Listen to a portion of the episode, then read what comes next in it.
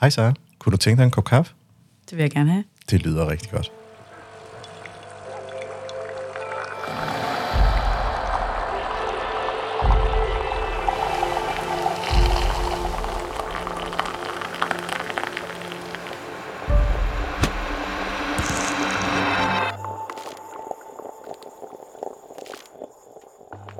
Velkommen til podcasten Kaffe og Ledelse. Mit navn er Ejhan Gomes, stifter af Mindcloud og er jeres podcastvært.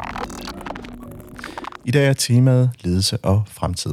Et spændende emne, man næsten ikke rigtig tør spå om, hvilken retning det kommer til at tage. I en tid, hvor vi har fået AI til at tegne portrætter eller malerier på baggrund af enkelte nøgleord, til en ny generation af unge, der entrerer arbejdsmarkedet og stiller andre krav til organisationer og dermed også til ledelse. At tale om fremtiden og om idealer handler ikke rigtig kun om gode intentioner, men vel også i sidste ende om en god forretning. Fordi det forventes, og fordi det helt enkelt er nødvendigt at forblive relevant og bevare konkurrenceevnen også i fremtiden. Erhvervslivet er stadig afgørende for fremtiden. Ledere især, for dem, der går forrest, er dem, der sætter kursen. Vi kigger på ledelse og den menneskelige faktor, der vil være overvejende. Min gæst er Sara Gry Stiler, der er direktør for sociale transitioner i Dansk Design Center. Sara er desuden næst kvinde i Akademiet for Social Innovation og har været tidligere programchef i Dansk Design Center i mange, mange år. Velkommen til, Sara. Tak skal du have. Så det var en meget, meget spændende intro omkring fremtiden og alt, hvad det bærer sig. Og det skal vi jo bruge den næste times tid på. Men skal vi ikke lige starte lidt med den kaffe, som, som vi har fået i dag? Ja, jeg tror ikke, det er fremtidskaffe. Hvem ved, om vi drikker kaffe i fremtiden? Ja. Øhm, jeg tror ikke, jeg ved så meget om den kaffe, andet end den smager godt. Og det, det er dejligt at få en kop kaffe, når man kommer på arbejde. Jeg lagde mærke til, at det var en af dem, der kværner bønderne ja, friskt. det er rigtigt. Ja, det er altid godt. Ja, det er det nemlig. Ja, og jeg har fået en kop, der hedder Optimisten. Ja. var det et bevidst valg? Ja, det var det.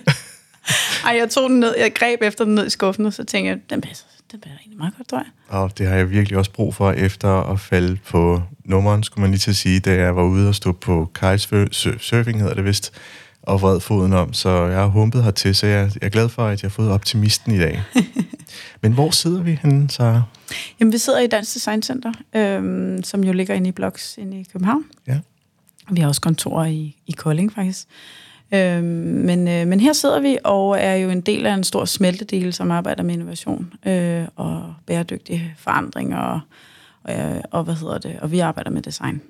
Og design for os er jo et værktøj, men det er også en tilgang til at, at skabe forandringer og løse nogle af de store samfundsudfordringer, som vi står overfor.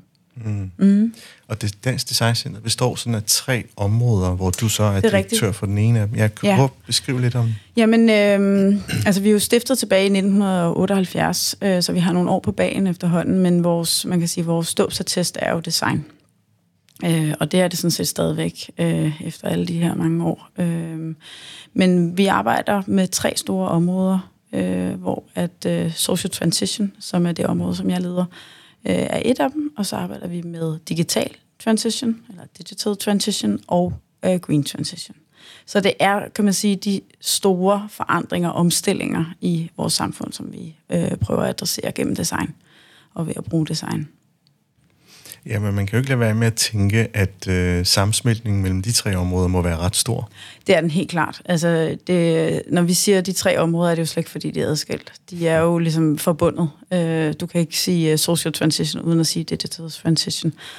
Øhm, og, og det samme gælder jo også øh, med grøn øh, omstilling, eller green transition. Mm. Øhm, så det er klart, men øh, der er også nogle ting, som er specifikke og som er faglige, hvad kan man sige, mere øh, funderet inden for de områder, som vi har brug for at vide noget om. Øh, og derfor har vi ligesom delt dem op i de tre, i de tre områder.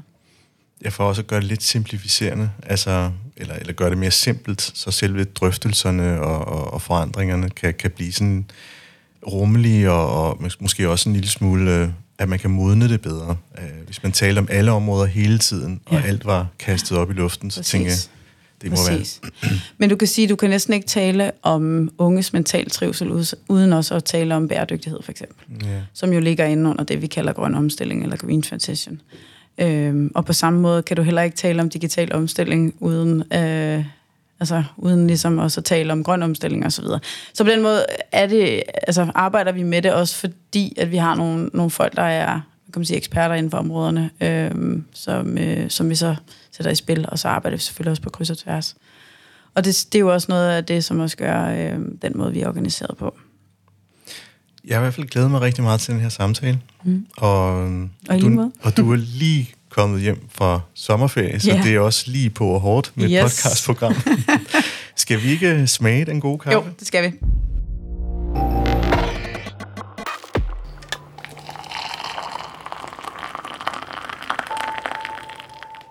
Den smager godt. Og jeg, tænker, jeg, jeg får lyst til at sige, at det er en bæredygtig, rigtig produceret kaffe. Det vil klæde. Det vil klæde os. Ja, altså, vi er jo en del af et større hus, og der, øh, der har vi, kan man sige, en kaffeordning. Øh, men jeg er nu nok ret sikker på, at det er i hvert fald kvalitetskaffe. Jamen, det er det. Det kan ja. man smage. Den er god. Det er godt. ja. I de indledende samtaler, vi havde, der, mm. der har I jo også i Dansk Design Center gået igennem en forandringsproces. Ja. Både organisatorisk og også, hvordan I, sådan, I skal mm. sigte og sådan. Mm. Kan du prøve at, sådan, at introducere os lidt til det? Ja, man kan sige, øh, for et par år siden, der besluttede vi med vores nye strategi, at øh, vi vil sætte samfundsudfordringer forrest for alt, hvad vi gør. Og, øh, og det vil sige, at øh, vi forsøger faktisk at adressere de store samfundsudfordringer, som for eksempel unges mental trivsel, øh, gennem design. Men det er hele tiden, hvad kan man sige, den her udfordring, vi forsøger at løse, som kommer forrest. Og det er en ret stor forskel for os øh, at arbejde på den her måde, at arbejde med de store samfundsudfordringer allerforrest. Og så kan man sige, så arbejder vi jo med øh, at bringe virksomheder og organisationer ind til at kunne hjælpe med at løse de her store udfordringer. Mm. Øhm, dels ved at bruge nogle helt nye værktøjer, men også dels ved at, at sætte folk sammen på nye måder mm. og, og skabe helt nye netværk øhm, inden for de her felter. Og også bringe nogle aktører ind, som vi ikke har haft inden før, eller som ikke nødvendigvis er i samme netværk. Ja, for jeg kan huske Dansk Design Center, som lå over for Tivoli, ja. yes. for det er mange år siden. Ja. Øhm, det, var, det var meget på, på danske produktioner, øh, mm-hmm. arkitektur og den dur. Ja, du kan sige, altså design er jo stadigvæk også æstetik og produkter øh, og altså grafik og sådan noget. Mm. Men den måde, vi arbejder meget med det her i Dansk Design Center, er mere, øh, hvad kan man sige, metoden og strategisk design, øh, systemisk design, øh, i forhold til at kunne netop gå ind og prøve at påvirke nogle af de her store udfordringer, vi står overfor. Og hvor i høj grad har I så taget det ind i jeres egen organisation? Fordi det må der være et pres, der må have ligget her, at øh, vi bliver nødt til at organiseres mm. på en måde, som også smager lidt af, af fremtiden. Mm. Jo, og så tror jeg, altså, da vi besluttede den nye strategi, så besluttede vi også, at vi ville prøve at organisere os på en anden måde. Øhm, fordi at vi kunne godt se, at hvis vi vil forandre nogle ting for alvor og adressere de her udfordringer, så er vi også nødt til at gøre tingene radikalt anderledes. Og det betyder også, at vi er nødt til at organisere os på en ny måde, og vi er også nødt til at se ledelse så øh, på en ny måde. Mm. Og derfor besluttede vi i virkeligheden, kan man sige, øh, at springe øh, organisationen i luften. Øh, forstået på den måde, at det, de her kier og strukturer, der var i organisationen, øh, prøvede vi i virkeligheden at udviske og sige, jamen hvad nu hvis vi skulle bygge det på ny? Hvad nu hvis vi sagde, at vi adresserer tre store områder? Mm. Social transition, green transition og digital transition. Øhm, hvordan skal vi så organisere os derefter? Fordi det, vi havde lært øh, årene for inden, hvor vi også har arbejdet med, med nogle af de store udfordringer, øh, men ikke adresseret det nær så, øh, hvad kan man sige, stærkt, det var, at, øh, at det her med at være, hvad kan man sige, matrixopdelt, øh, var ikke specielt effektivt for os som organisation. Vi havde meget svært ved at flytte os internt, øh, således at man ligesom låste sig lidt fast i et område, mm. hvor vi nu prøver at organisere os meget mere flydende, så at man i virkeligheden man tilmelder sig et, et område, som er ens faglige felt, og som er det felt, man brænder for og har lyst til at bidrage på. Øh, men derudover så er man ikke ligesom låst ind i, i, et, i et felt, Øh, man gør det ud fra, fra det, man brænder for, og for det, den faglighed, man, man gerne vil sætte i spil. Og så kan man sige, at øh, derfra, der, der arbejder vi jo egentlig med at hvad kan man sige, koncentrere os om projekter. Så det er egentlig projekterne, der står front and center for det, mm. vi gør. Mm. Og det betyder også, at man bedre kan flyde imellem øh, forskellige opgaver, så man i virkeligheden melder sig ind, eller melder sig, melder sig klar på at være med i et projekt, og være med til at udvikle det og være med til at løse øh, et projekt. Og så kan man jo sagtens lave et projekt, der både... Øh, altså man har et projekt, der er på social transition, og man har et projekt, der er mere, hvad kan man sige, lugter mere green transition. Mm. Men i virkeligheden ikke være låst i en afdeling. Så vi har ikke nogen afdelinger, men vi har faglige fællesskaber. Det lyder spændende. Jeg tænker, hvordan er det at være leder i, at, i en mm. organisation, mm. hvor det er så flydende? Det kræver noget helt andet. Mm. Og det har også været en stor omstilling øh, for os, altså, hvad kan man sige, personligt, øh, også for mig selv. Ja. Øhm, fordi at det, det betyder jo, at du er nødt til at, øh, hvad kan man sige, øh, du skal lobby meget mere internt for øh, dine projekter og for dit faglige område, for at, øh, at folk synes, det er spændende, og det er nogle spændende projekter og nogle spændende udfordringer, man adresserer. Og det betyder jo, at, at det vi, den måde, vi arbejder på, vi, vi skal selvfølgelig ud og mobilisere og engagere folk udad til, altså uden for vores organisation, men i lige så høj grad indad til. Så når nye projekter kommer, eller når nye initiativer skal stables på benene, så skal vi ligesom mobilisere folk internt også. Mm. Og det er jo en anden måde at lede på. Så det handler mere om følgeskab, end det handler om en, der bestemmer over dig. Øhm, så det, det, det, gør noget, det er jo noget andet, og det er en anden måde at være leder på. Følgeskab mm. kan jeg sådan set rigtig godt genkende. Og jeg synes også, det smager lidt af fremtiden. Mm. Den, I hvert fald det der, det, der tiltrækker medarbejdere, der har lyst til at være sammen med en leder. Ja, præcis. Hvor de skaber det her følgeskab. Ja. Men hvis vi sådan går lidt tilbage til selve, hvor, hvor I besluttede, at I vil forandre jer, mm. øhm, så må der have været nogle, nogle efterår, der var lidt mørke. Øhm, eller i hvert fald en tid, hvor, hvor I tænkte, puh ja, fordi det, det må være en lille smule angstprovokerende at tage så stort et skridt, som mm-hmm. I har mhm. taget. Mm-hmm. Øhm, kan du prøve at føre os tilbage til den tid? Jamen jeg tror, altså i bund og grund, så tror altså så læner vi os jo op af, af sådan nogle ret sådan basale principper, som handler om vores menneskesyn. Øhm, og det er i virkeligheden også derudfra, vi organiserer, vi styrer og så videre, hele organisationen. Mm. Øhm, og, øh, og dem har jeg jo troet på hele tiden, som blandt andet handler om, at vi tror på, at mennesker vil tage ansvar, hvis de får plads øh, til at tage et ansvar, øh, og vil engagere sig, øh, hvis de får plads til det. Øh, og det synes jeg jo i bund og grund altså, rimer rigtig godt med mine egne værdier. Så jeg har jo hele tiden troet på det. Men jeg vil ikke lægge skjult på, at det har været svært. Og det har også været svært i den første tid, hvor alt ligesom var... Altså alt var udvisket, og vi ligesom skulle bygge på ny, hvordan det skulle være. Det skulle ligesom opstå mere organisk. Og man kunne hurtigt falde tilbage i og sige, nej, vi laver en, du ved, en struktur for det, eller vi laver en, en politik, ligesom vi havde før. Ikke? Mm. Øh, vi, vi griber i vores medarbejderhåndbog, eller hvad det nu måtte være, noget, der er skrevet ned, øh, som jo på en eller anden måde er det trygge og det, det velkendte. Så så der har det jo været, altså der har det virkelig været noget med at huske hinanden på. Nu, vi har taget det her skridt, og vi tror på det, så nu holder vi fast. Mm. Øhm, og så må vi prøve os frem. Og så nogle gange har der jo været, har vi jo, altså, så har vi jo eksperimenteret, og så har vi fundet, okay, det der var måske ikke helt den rigtige måde at gøre det på. Øh, og så er vi jo blevet klogere hele tiden. Så jeg tror heller ikke, vi er der endnu. Jeg synes, vi er nået rigtig langt. Og jeg synes også, vi er et godt sted nu. Men, men, men det er klart, det er jo en, det er jo en lang omstilling at, at lave en organisation helt om, der ikke på samme måde har beslutningshierarki og sådan noget. Ja. Og måske skal det slet ikke lande, fordi det holder jeg hele tiden skarp og, og spidse på, på opgaven. Mm. Og tænker, at det her det er en proces, der hele tiden skal næres og vedligeholdes, øh, og derfor skal den ikke lande. Fordi så, det, så, så har vi landet den, og så har vi lavet nogle arbejdsgange, og så tænker jeg, at de mennesker, der, der sidder her, synes, Nå, nu er det jo ikke entreprenørarbejdet, eller det nye, nyskabende, nu skal vi jo ligesom videre. Så det er også at holde på de mennesker, som gerne vil være i, altså fronttropperne på, mm. på det mhm. område, I er på. Fordi det får mig til at tænke lidt på øh, hele rekrutteringsprocessen, fordi det må I også have ændret praksis omkring. Ja. Øh, det er ikke en sådan klassisk ansøgning øh, eller et stillingsopslag, kunne jeg forestille mig. Nej, men vi har lige haft øh, en, en proces, øh, og der tænkte vi os meget grundigt om, fordi vi vil gerne gøre det på en anden måde. Vi vil gerne have, at det menneskesyn, som vi jo læner os op af hele tiden, mm. og som på en eller anden måde er rygsøjlen i vores organisation skulle, øh, skulle være, altså, og skulle kunne ses der. Og, øhm, og der, øh, altså der vil jeg sige, der, øh, der snakker vi meget om, hvordan, hvordan gør vi det her på en fed måde, sådan, så det ikke bliver det der med, at Altså, vi var egentlig interesseret i at se det hele menneske. Altså, en potentiel ny kollega, som skulle komme ind og være en del af vores organisation. Og der skulle være et match begge veje. Det var meget vigtigt for os.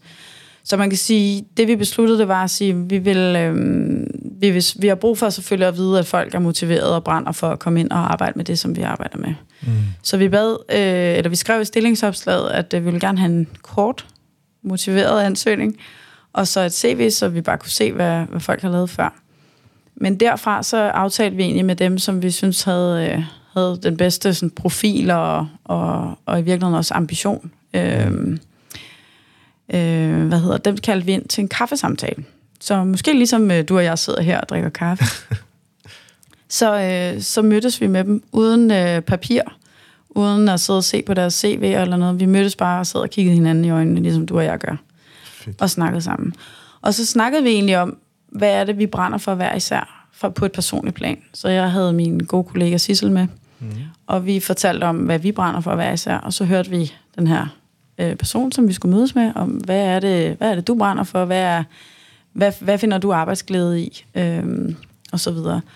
Og det var ligesom det første skridt for, for ikke at, at prøve at lave sådan en kunstig situation, så vi prøvede ligesom at tage alt, hvad kan man sige, magt øh, ud af rummet. Mm. Vi mødtes også på en café, øh, i stedet for at sidde i et mødelokale, hvor vi sidder over for hinanden og næsten til eksamen. Øh, så, så det var det første skridt. Og så næste skridt var i virkeligheden at prøve at simulere et, øh, hvad kan man sige, et fremtidigt møde. Så hvis nu den her person var blevet ansat og var blevet vores kollega, så, øh, så hvordan ville sådan et, møde, et udviklingsmøde så se ud? Så vi inviterede dem, vi synes, der havde været det allerbedste match med, ind til en sådan en udviklingssession, øh, mm. hvor vi halvanden time sad og, og arbejdede på et af vores projekter. Og der var det også vigtigt for os ligesom, igen at prøve så vidt muligt at tage magten ud af rummet, øh, og tage hvad kan man sige, positioner ud af rummet, og prøve også at give dem et billede af, hvem er vi sammen, også som øh, kollegaer, hvem vil du komme til at arbejde tæt sammen med? Og hvordan øh, vil vi ligesom alle sammen kunne arbejde sammen? Ja, om, om man klinger rigtig sammen, mm. og man udfylder de rigtige rum, ja. sådan i forhold til, at man kan lykkes. Jo, og, for, og så give dem et billede af, når Sissel og jeg sidder og snakker sammen og udvikler sammen, hvordan er dynamikkerne imellem os, øh, og så videre. Så det var, hvad kan man sige, anden, øh, anden runde Øhm, og så tredje runde har så været, øh, hvor vi har inviteret ind til, at den her person kunne få lov til at møde et par af vores kollegaer, som, som, øh, som måske sidder på nogle af de andre faglige områder. Øhm, så vi har ikke på noget tidspunkt haft personlighedstest eller sådan en klassisk case, øh, hvor de skulle op og performe og, øh, og ligesom levere deres allerbedste jeg, fordi vi havde brug for at se, om der var et match, og, og øh, om det var en, øh, en, der ligesom har lyst til at arbejde sammen med os, øh, og forhåbentlig i, i mange år frem. Ja, fordi måske skal jeg lige anholde det der med, hvornår er det, man præsterer sit allerbedste jeg? Er det, når man øh, siger, værsgo, nu er du på i 10 minutter? Mm. Eller er det faktisk, når I som organisation skaber rummet? Mm. Hvor man faktisk skal komme til, ikke kun med sin faglighed, men også sit, sit menneske og syn og, og retning ja. i livet. jeg kan ikke lade være med ikke at tænke på, det må have været nøj så meget tidskrævende at lave sådan en proces. Mm, nej, altså egentlig ikke. Du kan sige, øhm, vi har haft lidt flere inden til kaffesamtaler, end vi måske vil have, mm. i, hvis du spoler to-tre år tilbage. Men, men jeg synes så også, vi har haft de, altså, det, vi har fået ud af det, og den feedback, vi også har fået fra de, de kandidater, vi har haft inden, øh, har været virkelig god. Også for dem, som ikke er gået videre, har været rigtig, rigtig positiv. Øh, og det har været rigtig, altså det har været meget værdifuldt at få lov til at give dem et, altså et bedre, mere rigtigt, ægte, gennemsigtigt billede af, transparent billede af, hvem mm. vi er mm. som organisation. Og som mennesker også, fordi det er jo også nogen, øh, vi skal arbejde tæt sammen med. Ja. Så nej, jeg vil ikke sige, jeg synes faktisk ikke, det har været meget mere tidskrævende, end det normalt er, når man, når man laver sådan nogle rekrutteringsprocesser. Der har været lidt flere til, til den første runde kaffe. Øh, ja. Men det er egentlig også en prioritet. Altså jeg tænker, mm. hvis det var tidskrævende, så synes jeg også, en, en, en, en sådan rimelig øh, plausibel forklaring vil være, jamen, men det er jo vigtigt at få den rigtige ind i vores organisation, ja, ja. fordi ellers så skal vi sidde og bokse med det mm, efterfølgende. Præcis. Er, er dynamikkerne ikke til stede, eller, eller forventningerne, eller synet, øh, værdierne. Øh, Jo, og ja. tilbage til det der med, altså, at det er en anden måde, man leder på. Alle er i virkeligheden ledere i Dansk Design Center. Mm. Øh, alle skal lede, kunne, altså kunne lede deres arbejde, øh, og skulle kunne ligesom, øh, også være med til at lede deres kollegaer, motivere deres kollegaer på tværs. Øh, så det skal man selvfølgelig kunne være en del af, og det tror jeg også, det har vi været meget ærlige omkring, at det, at det skal man kunne trives i. Øhm, og det har vi også haft brug for at vise, så netop ikke, at der ikke var et fejlmatch, fordi det er ikke godt for nogen. Mm. Øhm, mm. Heller ikke for den person, der kommer ind øh, og finder ud af, at det her er en helt anden organisation, end jeg egentlig havde troet. Men I er så meget konsensusstyrende i jeres organisation? Altså... Nej, det synes jeg faktisk ikke. Nej. I starten øh, tror jeg, at vi prøvede meget frem øh, og tilbage med, hvordan Søren gør med det, hvordan træffer man beslutninger i en organisation, hvor der ikke er et beslutningshierarki. Øh, men det vi gør nu, det er i virkeligheden, at vi kalder ind til sådan nogle rådføring. Så, øh, så både vi kalder bredt ud i organisationen og siger, øh, hvis vi har sådan større beslutninger, øh, og så inviterer vi ind til nogle samtaler, hvor vi prøver bedst muligt at trække folks viden ud for at ligesom informere en beslutningsproces. Og så træffer man beslutninger derefter. Men, øh, men hvis nu det er mig, der sidder og skal træffe en beslutning om, øh, hvad hedder det, lad os sige, øh, et nyt projekt, vi skal gå ind i. Skal vi gå ind i det her partnerskab eller ej? Og vi, der er nogle forskellige ting, der taler for og imod. Så prøver jeg at samle aller, allermest, hvad kan man sige, viden mm. og erfaringer fra mine kollegaer. Og, øh, og derfra træffer jeg så en beslutning om, hvad vi skal gøre. Og det kunne lige så godt være med mig, som det kunne være en anden kollega, der gjorde det. Okay. Ja. Så det er ligesom tilbage til den, der har, hvad kan man sige, der har, øh, der har brug for noget, eller har brug for at få truffet en beslutning om noget, der ligesom trækker på al den viden og får. Og så får man ligesom også mandat til at kunne træffe en beslutning.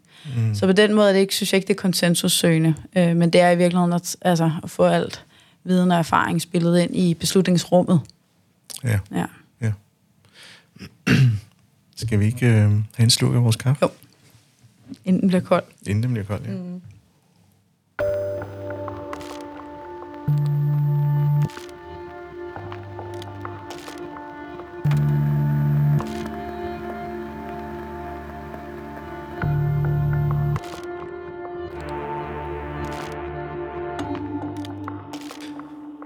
Ja, så jeg synes, det lyder utrolig fedt, det hele. Øhm, jeg, jeg sidder sådan og er meget optaget af at prøve at lytte mig frem til, hvad er ekstra svært? Har det mm. været sådan noget med, at øh, i, i transitionsprocessen, at der er simpelthen nogen, der sagde, det vil vi ikke være med til, fordi det er angstprovokerende, så nu siger vi op og finder noget andet? Øh, eller, altså, mm. fordi det, det må være svært at lave den forandring til det, I er i dag. Mm-hmm.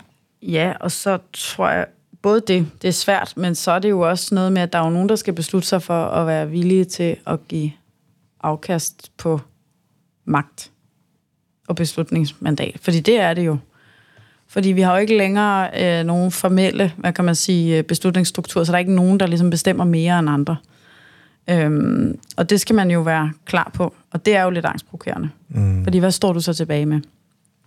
Øhm, men det er klart, altså hvis vi spoler tilbage til der, hvor vi sådan begyndte at, hvad kan man sige, transformere os, eller ligesom prøve at arbejde på den her nye måde, og have prøvet at springe, springe de der strukturer eller forbindelser øh, i stykker, der, øh, der var det da svært, det vil jeg ikke lægge skjul på overhovedet, øh, og det har også været svært for mig, fordi hvem er, hvem er man så, når man kommer fra at have, du ved, øh, en vis sådan, position i en organisation, og... Øh, og også have beslutningsmandat, som man kan sige er givet igennem ens titel. Mm. Øhm, så der skal man jo ligesom finde ud af, altså søge efter, hvad er det egentlig, du brænder for, hvad er det egentlig, du vil som, øh, som person også, hvad er du god til, øhm, og så videre.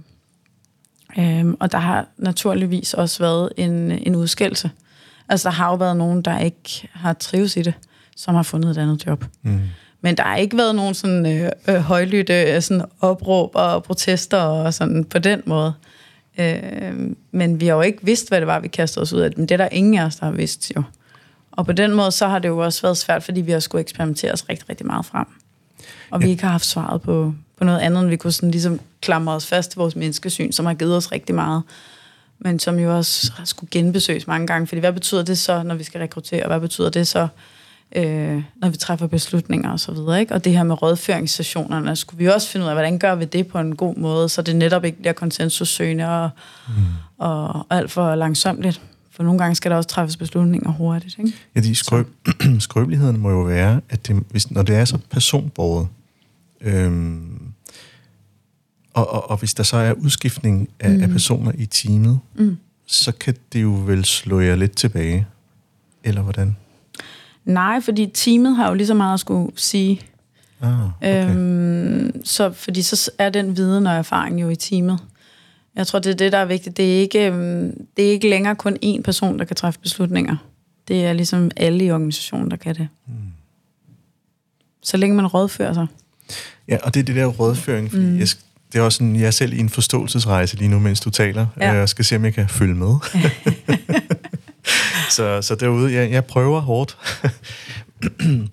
Men hvis, hvis der sker noget, altså en, en gruppe, altså det, det, det er jo ikke altid lyserødt, fordi der, der må også være øh, løbende små konflikter, og Ja, hvad der nu opstår. Altså vi er jo trods alt mennesker. Mm. Øhm, lige så mange dyder, så har vi vel også nogle lastringer imellem. Mm. Så er der en vred projektleder, eller... Øh, er det også i rådføringsøje med? Er det der, man tager dem, eller er det noget helt andet? Altså, når der er konflikter, Ja, det var bare et af mange. Altså igen, der tror jeg, at vi sådan peger tilbage på vores menneskesyn, øh, fordi vi tror også på det bedste om folk. Øh, så, øh, og så er det også noget med at turde at være ærlig og tydelig, er også meget, øh, hvad kan man sige, nogle af de værdier, øh, mm. som tegner os.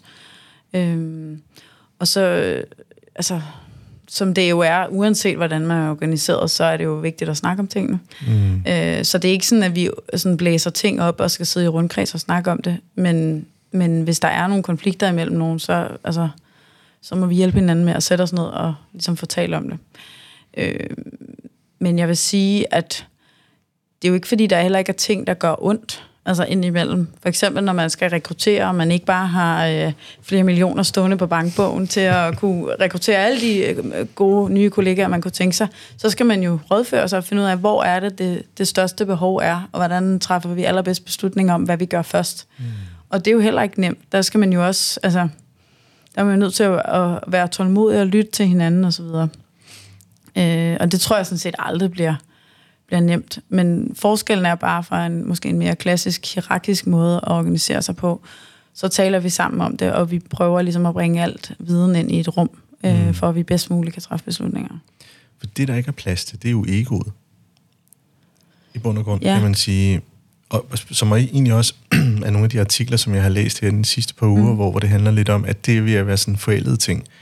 Øh, lederen med det store ego, ja. Der skal vise, at han har beslutningskompetencerne, mm. eller hun har, for den sags skyld. Mm. Her kan man sige, der er det gruppen, og det er gruppen, der arbejder til en hovedopgave, som så skal være veldefineret øh, af lederen formodentlig, eller organisationen som sådan. Jo, ellers så hjælper man hinanden med ligesom at definere den. Ah, okay. Ja. Altså, jeg tror, det er jo ikke, fordi der ikke er nogen, der kan lide at stille sig i front og, og altså, lede et stykke arbejde. Det er ikke, det er ikke sådan. Jeg tror, øh, der er jo også nogen, der trives rigtig godt i det, i, i den mere sådan ledende, øh, hvad kan man sige, øh, fremtrædende rolle. Mm. Øh, den, der stiller sig op øh, og taler på en scene og så videre. Og så er der nogen, der trives bedre i at være du ved, support og skabe indhold og sådan noget. Det er jo meget forskelligt. Det er jo også en personlig øh, præference. Og det skal der jo også være plads til. Så det er jo ikke fordi, jeg siger, at vi alle sammen er ens overhovedet. Øhm, men det, det, jeg tror mere, det er, det er det der med, at der er bare mere viden til stede i rummet, når vi træffer beslutninger. Mm. Og det er ikke givet, at det for eksempel er mig, der træffer beslutninger. Mm. Og når man har talt om det for inden da, så ligger der heller ikke et pres på lederen, at der skal sidde som den sidste og sige, mm. Mm, præcis. øh, nu har jeg lyttet til alle sammen, nu træffer jeg så den beslutning, at vi skal den vej. Mm. Det, det kan man jo selvfølgelig, hvis det virkelig strammer til, og man har en deadline eller andet. Men umiddelbart, så kan man sige, så er det rummet, der løser opgaven. Mm. Og der, der er dynamikkerne utrolig vigtige. Jeg synes, mm. du kommer så fint ind på dem. Øhm, der må der være nogen derude, som synes, det er en spændende måde at arbejde på. Ja, det er der faktisk rigtig mange, der synes. Så har I mange besøg af interessante, interessante HR-personligheder, som siger, det, det, det vil vi gerne, det er vi lidt nysgerrige på. Jamen, jeg tror i det hele taget, den her måde at organisere sig på, som er mere, hvad kan man sige, holistisk og mere sådan, øh, giver plads til, til mennesker på en eller anden måde, og giver plads til passion også, skal man heller ikke glemme, mm. og engagement. Øh, den er der mange, der søger, fordi at, at vi også ligesom, at vi ligesom nået til et punkt, hvor vi ikke kan, altså, vi kan ikke nå mere med det, med det vi kan i dag, så, så vi er også nødt til at organisere os på en ny måde. Mm. Og det tror jeg, der er mange, der er ved at, ligesom, hvor det er ved at gå op for dem, at vi kan ikke, vi kommer ikke ret meget længere med den her klassiske, hierarkiske måde at organisere os på. For nogen i hvert fald. Øhm, så, så der er en ret stor sådan, nysgerrighed på det her. Og nysgerrighed på, hvad gør man så, når man rekrutterer, for eksempel? Ja. Øhm, og øh, hvordan træffer man beslutninger, som vi også har talt om, og så videre. Ikke? Mm. Øhm, så altså, jeg har jo ikke været, man kan sige, vi har, øh, vi har nogle gode folk her i huset, som, som er meget sådan optaget af hele det her med organisationsdesign, og hvordan designer du organisationer, øhm, som er, er bæredygtige, og som, øhm, og som fungerer rigtig godt. Øhm, og de, øh, de får ret mange forspørgseler mm. på oplæg og ja. Ja, det kunne jeg forestille ja. Og hvordan gør man det? Nå, det kan I gøre, fordi en lille organisation på 50 medarbejdere, hvordan ser det ud, når det er en kæmpe stor organisation, for eksempel. Mm. Det kan man ikke, og så videre. Og det tror jeg heller ikke, vi nødvendigvis har alle svar på, men vi har i hvert fald nogle, nogle erfaringer, som man godt kunne, kunne sætte i spil. Ikke? For sådan nu, øh, djævelens advokat. Mm.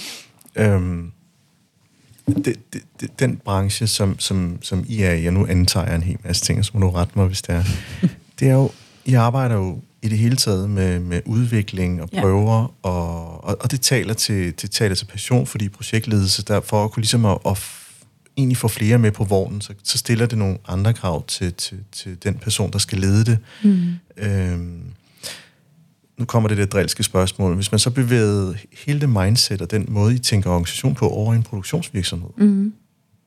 vil det så kunne lykkes? Ja, hvorfor ikke? Jeg folder det lidt ud.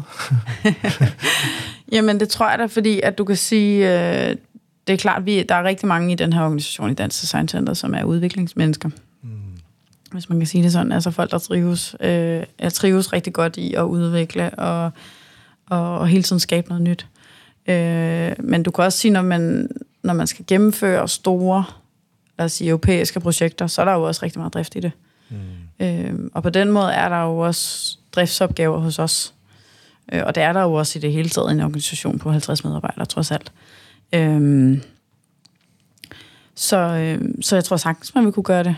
Altså passion og engagement i ens arbejde, uanset om du arbejder med, med produktion eller udvikling, eller mm. altså det, det tænker jeg, der er, er vigtigt for at have arbejdsglæde hver dag. Øh, og der er opgaver, der skal løses, og øh, ansvar, der skal tages osv. Ja, man kan jo blive nødt til det. Mm-hmm. Hvis man er, i et felt, hvor, hvor man har svært ved at rekruttere de, de medarbejdere, man nogle gange har brug for, øh, mm. socialfaglige område, som ja. har kørt meget i medierne på, på ja. det sidste. Øhm, så, så kan man sige, jamen altså, vi kan jo blive ved med at gøre det samme, der ikke virker, eller vi kan prøve at overveje, om vi skal, vi skal ændre os en lille Jamen, jeg tror også, man har haft ret gode erfaringer med at, at have sådan nogle selvledende teams øh, nogle steder. I, ja, præcis. Mm. Øhm, og, øh, og altså, at de selv ligesom også har kunne organisere sig og fordele, lede og fordele arbejde og sådan noget. Øhm, så det tror jeg faktisk er, ja, jeg tror, det er vejen frem. Der, jeg mener, der var en amerikansk virksomhed, marmeladevirksomhed, kunne det være, der havde det ja. her med selvledende, Nå, hvor de ikke havde ikke. nogen ledere som mm. sådan. Mm. Øhm, og det er lidt spændende. Nu er jeg sådan ikke lige forberedt på den der, men, men det er jo sådan en, jeg lige skal have slået op igen. Fordi det tegner sig jo et billede af, at, at vi er i en form for brydningstid. Det, det tænker jeg. Altså, vi, vi har også en helt anden dagsorden derude, som øh, i hvert fald de unge øh, kandidater, der kommer ind på arbejdsmarkedet, stiller. De stiller simpelthen nogle andre krav. Øh, de skal kunne se meningen på en helt anden måde. Øh, og hvis man ikke omstiller sig, så kan man hurtigt blive øh, Nokia-telefonen eller, eller ja, noget. Altså. Ja, ja. ja, det er og, ikke så godt. Og hvis du sådan skulle pege med den erfaring, du har gjort der her, øh, med den proces, I har været, mm. øh, hvad, hvad, skulle, hvad skulle sådan, nu lyder det sådan lidt sælgeragtigt, men de, de fem gode bud på øh, en god leder i den transitionsproces, som I har været igennem? Jamen jeg tror først og fremmest, så tror jeg, man, det er vigtigt, øh, altså nu kan man sige, nu arbejder vi jo øh, på mit område inden for øh, velfærdsdagsordner. Mm. Og der har man jo et kæmpe stort problem med at rekruttere. Og, øhm, og det kan du også se på de altså, uddannelser, der er søgt ind på. Det er jo virkelig altså, trist faktisk. Mm. Øhm, at der ikke er flere, der har lyst til at, at bidrage på omsorgsfagene. Så jeg tror, så, så lige, jeg spoler lige lidt tilbage, Ja, fordi jeg tror, det, det, det, som jeg egentlig godt kunne tænke mig at sige, det er, at jeg synes, det er vigtigt, at man på en eller anden måde begynder at arbejde med, hvad er det for en værdi, man tillægger omsorgsfag, for eksempel. Øhm, at, øh, at man prøver at arbejde med, hvad kan man sige, det image, der er omkring, øhm, omkring kan sige, sygeplejerske uddannelsen, og det er med at blive en sygeplejerske osv. Mm. Øhm, og også nogle af de andre omsorgsfag, som også er rigtig svære at rekruttere til. Så det tror jeg, det første, det er, at, at man er simpelthen nødt til at se sådan meget sådan bredt på, hvad er det egentlig, hvordan er det, vi taler om det, hvordan er det, vi forestiller os, det er, hvordan er arbejds, øh, altså forholdene og så videre. Mm. Øhm, så det er den ene ting, tror jeg. I forhold til det der med, at, der, er, at de unge øh, i dag måske har nogle andre krav eller nogle andre forventninger, og, og i virkeligheden også er måske meget mere styret af, af det der purpose eller formål, mm. øh, end vi måske har været. Jeg vil så sige, det er vi jo ret meget herinde. Mange af dem, der arbejder herinde, er, er her, fordi de brænder for at gøre en forskel. Mm. Øhm, men, øh, men hvis man nu sådan generaliserer på nogle, på nogle generationer, øh, så tror jeg, man skal være klar på ligesom at være meget mere fleksibel som leder. Øh, og øh, også fleksibel i forhold til, at, at øh, mange unge, og det ser vi da også med dem, der er sådan yngre her i organisationen, de, øh, de har også brug for for eksempel at lave nogle andre ting ved siden af. Øh, så at arbejdsmarkedet er mere fleksibel. Så tror jeg også, at corona har lært rigtig meget, øh, har lært os rigtig meget omkring det der med øh, også fleksibilitet i ens sådan, altså arbejde og, og privatliv. Og at arbejde og privatliv i virkeligheden måske ikke behøver at være så adskilt. Måske flyder det bare mere sammen. Så hvordan får man en, altså have samtaler og dialoger omkring, hvordan har man en sund, altså en sund balance der. Og det kan være meget forskelligt. Der er nogen, der har brug for at dele det ekstremt op, og så er nogen, der har brug for, at det flyder meget mere. Mm. Øhm, og det tror jeg er, er meget forskelligt. Så det der med fleksibilitet og, øhm, og at, det, at man ligesom imødekommer de forskellige behov, der kan være. Mm. Øhm, så tror jeg, det der med, at, altså, hvis man skulle tale om den fremtidige leder, altså, så er det også noget med at være, øhm, hvad kan man sige, åben og øh, altså, lade ansvaret flyde. Altså tilbage til vores menneskesyn, som jo handler om, at vi tror på det bedste om folk. Og vi tror på, at folk vil tage ansvar, øh, hvis de får det. Mm. Øhm, så tror jeg faktisk også, at det er, altså, det er også en måde at, at lede i fremtiden. Øhm, fordi det netop er med til at skabe meget mere motivation, meget mere engagement, og at folk tager ansvar, det kan vi jo se. Der er jo ikke nogen ting, der falder på gulvet. Det er jo, altså, vi løser det jo sammen, fordi vi ved, det skal løses, fordi vi tror på, at folk har ligesom den ansvarsfølelse. Ja, og når man arbejder med passionerede mennesker, mm. så, så har de jo heller ikke sådan typisk en øvre arbejdstid. De, øh, og, og der kan være nogle ting, man skal være opmærksom på som mm-hmm. organisation og sige, ja. jeg ved, du brænder for det, men du skal også huske at holde fri, og du skal slippe det nu, fordi jeg har også brug for, at du er velkørende om fem mm-hmm. år. Ja. Øhm, og, og det kunne være nogle af de ting, som bliver stillet lederen. Fordi en ting er jo, at hvis, som du så fint sagde indledningsvis, at man skal lave rigtig meget lobbyarbejde internt. Mm-hmm. Øh, og det, den, den sidder jeg og oversætter for mig selv stille og roligt med sådan en, som øh, man skal arbejde rigtig meget med folks motivation og lyst til at gøre en forskel, eller hvad? Fordi så er man jo meget på overarbejde som leder. Bare på nogle andre måder. Men i virkeligheden, altså, det har jeg også tænkt over øh, nogle gange, så er det jo ikke anderledes end, altså, jeg tror, der er meget få ledere, uanset hvad for en type organisation og hvordan de er organiseret, som bare går ud og altså bestemmer, nu gør du sådan. Mm. Øh, går hen til en, en medarbejder øh, og siger, nu skal du gøre sådan og sådan. De, de findes desværre. ja, okay. Altså, det, det, er jo ikke fordi, det er jo ikke, fordi jeg er sådan helt blåret, men, men jeg tror, i det hele taget har der jo været, altså de seneste mange år, en, altså hvad kan man sige, en, trods alt en heldigvis, øh, en, en bølge imod at være, altså give ansvar, være meget mere sådan orienteret mod folk, og altså at arbejde lidt ligesom vores menneskesyn. Mm. Man kan sige, det er jo ekstreme er jo ligesom at og så springe det i luften og sige, at der ikke er nogen hierarkier og sådan noget. Mm. Øh, men det kan jo så være det næste skridt, man kan tage. Men det er bare for at sige, jeg tror ikke, altså den der helt sådan tilbage til, altså den der klassiske, jeg ved ikke om den er klassisk længere, men den der ledelsesstil er jo, er jo nok ret forældet efterhånden. Øhm, ja, selvom du siger, at den er derude. Nej, nej, nej, jeg synes, jeg synes det er fint, fordi ja, det er meget, jeg kom bare sådan til at tænke på, jeg lige lavet sådan et nyhedsbrev, der egentlig beskrev den rejse, som organisationen har været igennem de sidste mm. 100 år. Mm. Og det startede jo med byråkratiet og Weber, men ja. før det var det jo egentlig sådan en fyr som Clausewitz, som var en tysk øh, general, tror jeg. Øh, så meget af den måde, vi tænker på, er egentlig, det stammer lidt fra militæret af. Mm. Øh, og så er sådan en fyr som Taylor kommet og sagt, jamen vi skal også kunne gøre det på lidt hurtigere tid, og typisk eksempel på, det var sådan en som Ford, som egentlig sagde, at jeg egentlig kun brug for hænderne, men der følger altså sådan en krop og et hoved med. Øh, og så i løbet af, gradvist, kan man sige, var det 50'erne, 60'erne, nu bliver jeg rigtig nørdet, så kom der sådan en fyr som Kurt Levin, der sagde, der er altså noget med noget modstand mod forandringer. Mm. Øh, og, og i, i takt med, at vi er blevet mere online, mere sociale, og der er også begyndt at være organisationer, som ikke trives, så ikke tager det i organisationen internt, men egentlig deler det med omverdenen, så mediedækningen på, på organisationer er også blevet større. Så, så, så den der mystik, der har været omkring lederen, er forsvundet. Det er sådan mine egne antagelser. Mm. Og det vil sige, hvor er det så, lederen så skal stå henne, for på en eller anden måde at, at, at kunne, kunne bevare sit mandat som leder. Og det, som du egentlig er inde på, det er, hele den betragtning er stadigvæk old school. Fordi I har valgt at fuldstændig skole om at sige, jamen lederen er leder, men det mandat øhm, og opgaveløsningen er fordelt. Og der er ikke nogen regler om, at lederen skal være den endelige til at træffe en beslutning. Mm, præcis.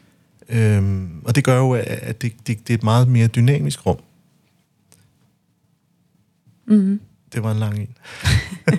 Men det er rigtigt.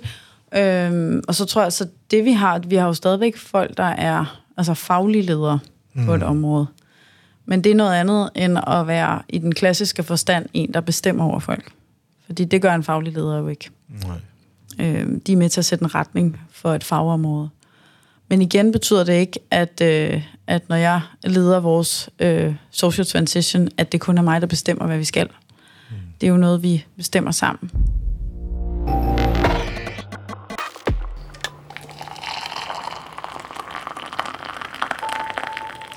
jeg sidder i hvert fald med sådan en, en følelse af, at øh, jeg har virkelig brug for at modne mange af de ting, du får sagt. Øh, så, og så kan man sige, så er jeg også skolet for, for en kommunal verden, øh, hvor, hvor kan man sige, det som der optager kommunerne i dag, det er lidt mere omkring at have en fleksibel arbejdsdag, og hvilken mm. dag om ugen man skal have lukket, så man kan arbejde hjemme. Mm. Det, det er sådan typisk det, der fylder. Øh, men hele den her rekrutteringsdagsorden mm. er jo kommet frem. Ja. Så det er jo interessant det der med at, at prøve nogle helt andre organisationsformer af. Øh, og du kan sige, det der med øh, hjemmearbejdsdage og mere fleksible arbejdstider og sådan noget, er jo også et skridt på vejen derhen. Mm.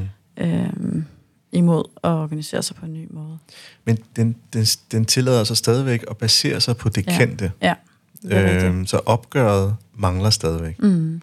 Øh, jeg, jeg talte med Lotte, som øh, var i sidste uges optagelse omkring unge og rekruttering, og, ja. og noget, som Lotte ikke brød sig om, det er, hvorfor kalder vi det rekruttering? Er det, fordi jeg skal have min egen lille her mm. og have dem? Hvorfor kalder vi det ikke sådan en eller anden form for, at, at det har et andet ord, som mm. er mere tiltrækkende? Så mm. det kan, skal vi kalde det tiltrækning i stedet for? Så, så hun er jo gradvist ved at forme nogle andre ord, mm. som, som kalder på noget andet ja. end de klassiske. Ja. Øhm, og, og, og, fordi, og hun er, kan man sige, øh, det er jo opstået af behov. Det er opstået af, at, at øh, jamen, vi mangler folk. Så vi, vi bliver nødt til at gøre noget andet. Mm.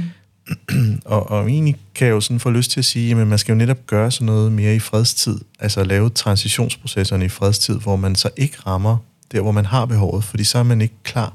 Fordi sådan en, en, en transition, som I har været igennem, har trods alt vel også taget et stykke tid. Ja, altså, hvad er vi? Er vi to og et halvt år inden nu, tror jeg? Ja. ja. Så hvis man for to og et halvt år siden manglede nogle folk, så er det altså lidt, så er der langt. Øh. Det er rigtigt, men jeg, men jeg tror, altså man kan sige, kan man, altså, kan du lade være? Mm. Altså, kan vi lade være med at tænke anderledes omkring, hvordan vi tiltrækker folk, hvordan vi skaber en attraktiv øh, arbejdsplads, men også øh, arbejdet jo i sig selv, hvordan vi taler om arbejdet, den værdi, vi tillægger arbejdet. Mm. Det er jo tilbage til det, jeg sagde før, at det jo handler også rigtig meget om det, når vi netop taler om, at vi ikke har nok, vi kan ikke få nok folk. Mm. Mm. Øhm, jeg ved, vi, altså, vi har arbejdet sammen med nogle kommuner her i Dansk Design Center, som også har, øh, jo, som jo også har samme problem, det er så inden for, øh, det inden for ældreområdet. Øhm, og de er jo også begyndt at se på, hvordan kan vi både tiltrække folk, men hvordan kan vi også tænke i andre modeller. Altså helt andre modeller for øh, at få hænder til at hjælpe. Øhm, og det kan være, du ved, at lave nogle andre typer jobs øh, for nogen, som måske i virkeligheden er på vej til på pension, eller som er gået på pension, men som egentlig godt kunne bruge nogle timer om, om ugen og stadigvæk, du ved, bidrage til samfundet. Øh, men det er jo også sådan noget lidt mere, hvad kan man sige, jeg ved ikke, om det er ekstremt, fordi det findes jo allerede, men, men det der med, hvad er det for en rolle, de pårørende spiller, øh, for dem, der trods alt har pårørende. Øh, er det også en, en måde, vi skal se øh, hele den, sådan, det rekrutterings, den rekrutteringsudfordring, vi står overfor, Mm. at der er vi simpelthen også nødt til at gøre det på en anden måde. Mm. Fordi vi er et velfærds, velfærdssamfund, der skal fungere. Ja. Og hvis ikke øh, vi gør det, jamen, så falder det hele jo på gulvet. Man kan sige, at dem, der er jo allermest brug for det, det er jo dem, der ikke, øh, altså, der ikke har nogen pårørende, der kan hjælpe dem. Ikke? Ja, det er egentlig ret interessant. jeg, jeg får sådan en flashback tilbage til, til min lederrolle i en kommune, hvor, mm. hvor vi netop havde nogle unge, som ikke klarede det særlig godt, og der blev vi nødt til også at kigge lidt på, hvem har de af sponsorer til dem og deres liv, mm. og om det er forældre, en storebror, lillebror, og inkludere dem og sørge for at også forberede dem Mm-hmm. til, hvad der kommer til at ske i forbindelse med, om det er en ung, der har et EUD-forløb, som så siger, at der, der vil være nogle reaktioner, når, når han kommer hjem, så vi også har en eller anden form for forældrepakke klar og så videre. Ja. Og det var en succes, fordi Mhm. mm. der er jo også øh, mange tabuer i forbindelse med det, når vi taler om øh, unge, der har det svært. Og det, jeg vil drage det over til her, det er jo, at, at øh, den mentale sundhed blandt unge er jo ikke særlig god. Nej. Øhm, og, og de entrerer jo også på arbejdsmarkedet på et eller andet tidspunkt. Mm. Og så kan man så sige, jamen, kommer arbejdspladserne til at bære et meget større ansvar, fordi at vi måske, for, om det er forældre og samfund, hvem der nu skal blames for det her, ikke er lykkes særlig godt med nogle unge mennesker, der træder ind, som måske har et lavere selvværd, og i den grad, at lederne skal være på så meget overarbejde for at hive dem op bare på at sige, nu er du det, nu er du i dit bedste jeg. Mm. Det er en hypotese. Jeg ved det ikke, men man kan sige, det tror, altså det, det tror jeg ikke, jeg kan svare på, men jeg kan sige, at det er jo også en af grundene til på et langt sigt, at vi arbejder med mental trivsel for unge. Mm. Øhm, det er jo fordi, det handler selvfølgelig også om at gøre noget nu og her ved, den, altså ved de unge, som ikke trives. Men det er jo også fordi, senere hen kan det jo have fatale konsekvenser for vores samfund. At der ikke er, altså, at der er mange, der mistrives, det, det er det første. Men at der også er mange, der så måske ikke tager en uddannelse, måske ikke kommer på arbejdsmarkedet, øh, og bliver ved med ligesom at, at falde ud. Mm. Så på den måde er det jo en investering, vi næsten ikke kan lade være med at, at lave, øh, hvis vi vil have, at vores samfund skal, skal fungere. Og der er I jo ikke alene drevet af organisationen, skal man sige, målsætninger. I er også drevet af samfundet Mm. og, og de værdier, der ligger der. Mm. Hvilket jeg vil jo påstå at være en stor tiltrækningskraft for, for de kandidater, blandt andet unge, der, der søger en større mening. Mm. At de kan genkende sig selv i, at her har vi en virksomhed, jeg kan forene mig med, også i min fritid. Jeg kan være stolt af, at vi faktisk gør noget for, om de er de ældre, for at se, om de kan, Mm. de kan arbejde nogle ekstra timer osv. Øhm, jeg får lige lyst til at dele sådan. Ja. Jeg, øhm, for et par år siden læste jeg om, øhm, det var tilbage til det der med, øh, hvilken rolle pårørende kan spille, øhm, når der er nogen, der har brug for hjælp. Øhm, og der, øh, der var der et eksempel fra Holland, hvor, at, øh, hvor de i virkeligheden har arbejdet med unge, der ligesom falder uden for systemet, som ikke øh, altså, som har været anbragt. At de i virkeligheden får, øh, i stedet for, at det er en kommune, der varetager alle de, sådan, hvad kan man sige, sags, øh, altså sagsbehandling, så er det i virkeligheden en, en person tæt på en, som man selv vælger, som man får lov, altså som bliver uddannet i, hvad kan man sige, øh, altså nogle af de paragrafer og så videre, som man så ligesom støtter sig op af, og som man har samtaler med og så videre, Mm. i stedet for, at det er en, i, der sidder i en kommune, der går hjem kl. 16, eller hvad det nu måtte være. Ikke? Nå, men altså, det er jo altså, så en, der er lidt tættere på, som, men som i virkeligheden også har, får et andet type ansvar, og som også får altså en, en, en ultrakort uddannelse, men trods alt inden for hvad kan man sige, hele den her sagsbehandling og, og sådan lidt ja, myndighed, øh, hvad kan man sige, også håndtering og så Ja, videre, ikke? Forvalte det. Ja, præcis. ja, det er lidt spændende. Ja. Så der findes andre modeller, som man godt kunne lade sig inspirere af. Ja, for det er et af mange. Mm. Øh, der er mange veje til, mm. til, til Rom. Ja. Øhm, vi skal til at, at, at runde af, og inden vi gør det, skal vi ikke lige have en slurk af vores kaffe?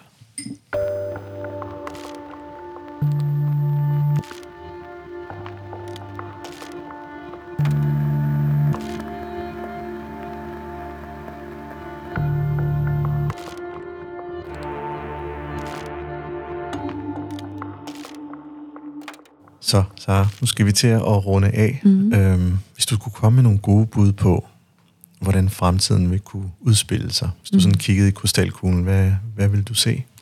Jamen, jeg tror, det er vigtigt at sige, at man kan faktisk ikke kigge i krystalkuglen. øhm, og, og i virkeligheden den måde, vi jo også arbejder med fremtiden herinde i Dansk Design Center, fordi det er jo i virkeligheden, meget det vi gør, det er jo i virkeligheden også at prøve at sætte, øh, sætte nye fremtider i spil. Mm. Altså arbejde med alternativ udfald for fremtiden. Og der er en af vores hovedpointer, at du kan faktisk ikke forudse, hvad der sker.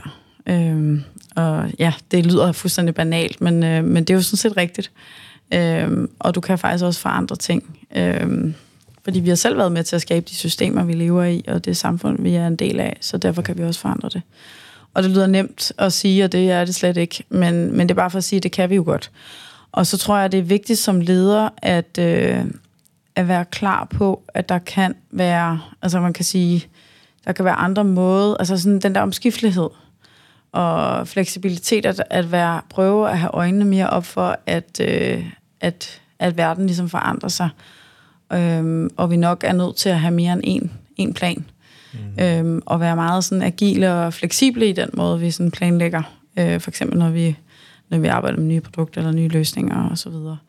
Øhm, så måske i virkeligheden kunne have flere inputs og flere sådan, øh, forandringssignaler øh, til at tage ind øh, i organisationen. Og det er jo også, når man organiserer sig på en måde, der er meget mere flad, så der er også meget mere mulighed for, at der er flere, der ligesom kan samle forandringssignaler ind og komme med input til, øh, hvordan organisationen skal udvikle sig.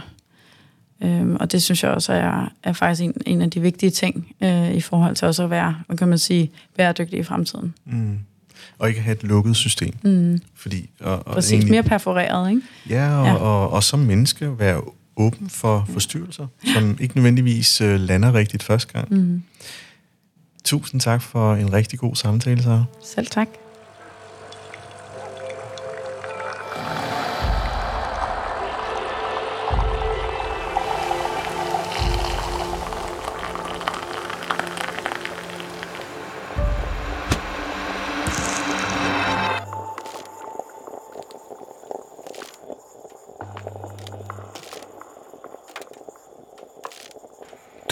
Til podcastprogrammet Kaffe og Ledelse. Ønsker du at lytte til flere afsnit? Gå ind på mindcloud.dk, hvor du har links til flere.